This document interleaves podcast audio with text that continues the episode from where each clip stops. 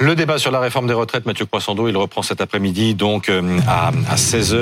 Philippe Martinez, le secrétaire général de la CGT, sera tout à l'heure l'invité du face-à-face avec, avec Apolline de Malherbe. Après la mobilisation de samedi, on a vraiment le sentiment là depuis deux jours que les syndicats durcissent le ton. Ils appellent à mettre la France à l'arrêt le 7 mars. Qu'est-ce que ça veut dire Oui, alors ne dites surtout pas blocage. Hein. France à l'arrêt, c'est une trouvaille de Laurent Berger, le patron de la CFDT, pour ne pas se mettre à, dos euh, l'opinion.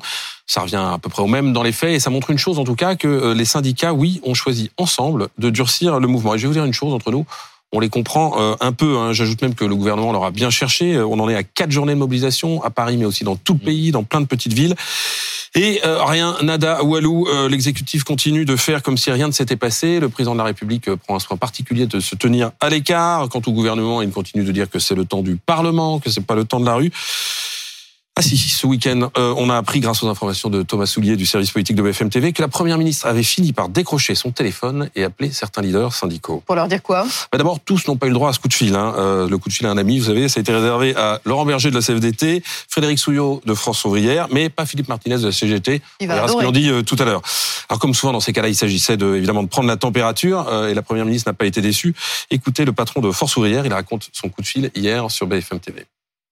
J'ai eu euh, Madame la Première ministre au téléphone. Je lui ai dit, si nous ne sommes pas entendus, on va durcir le mouvement. Elle a dit, mais c'est à l'Assemblée nationale. Elle m'a reparlé de euh, carrière longue et tout ça. Je lui ai dit que c'était juste des mesurettes. Il y aura un recul de l'âge de départ pour tout le monde. Et nous sommes contre un recul de l'âge de départ.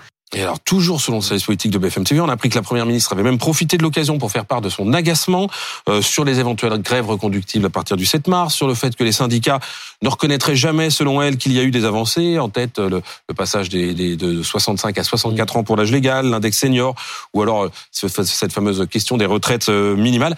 Et là, on se dit, franchement, on a plutôt de la chance d'avoir des, des, syndicats responsables en ce moment. Pourquoi? Parce que vous comparez avec ce qui se passe à l'Assemblée? Bah oui, bah parce que pendant que l'exécutif continue de faire l'autruche et que l'opposition continuent de faire le show, euh, ben, eux contestent, mobilisent, s'opposent, mais sans faire n'importe mm. quoi, ni surenchère, ni débordement, alors même quand même que la situation mm. est explosive, que la France est en colère et rejette profondément cette réforme, et que certains syndicats appellent à, un mouvement beaucoup plus dur. Regardez par exemple euh, Sudrail, hein, voilà, on les voit, ils appellent bon, grève reconductible, eux ils parlent carrément de bloquer l'économie pour défendre notre retraite.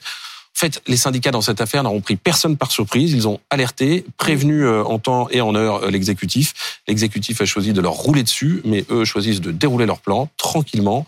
Pour combien de temps? Merci Mathieu.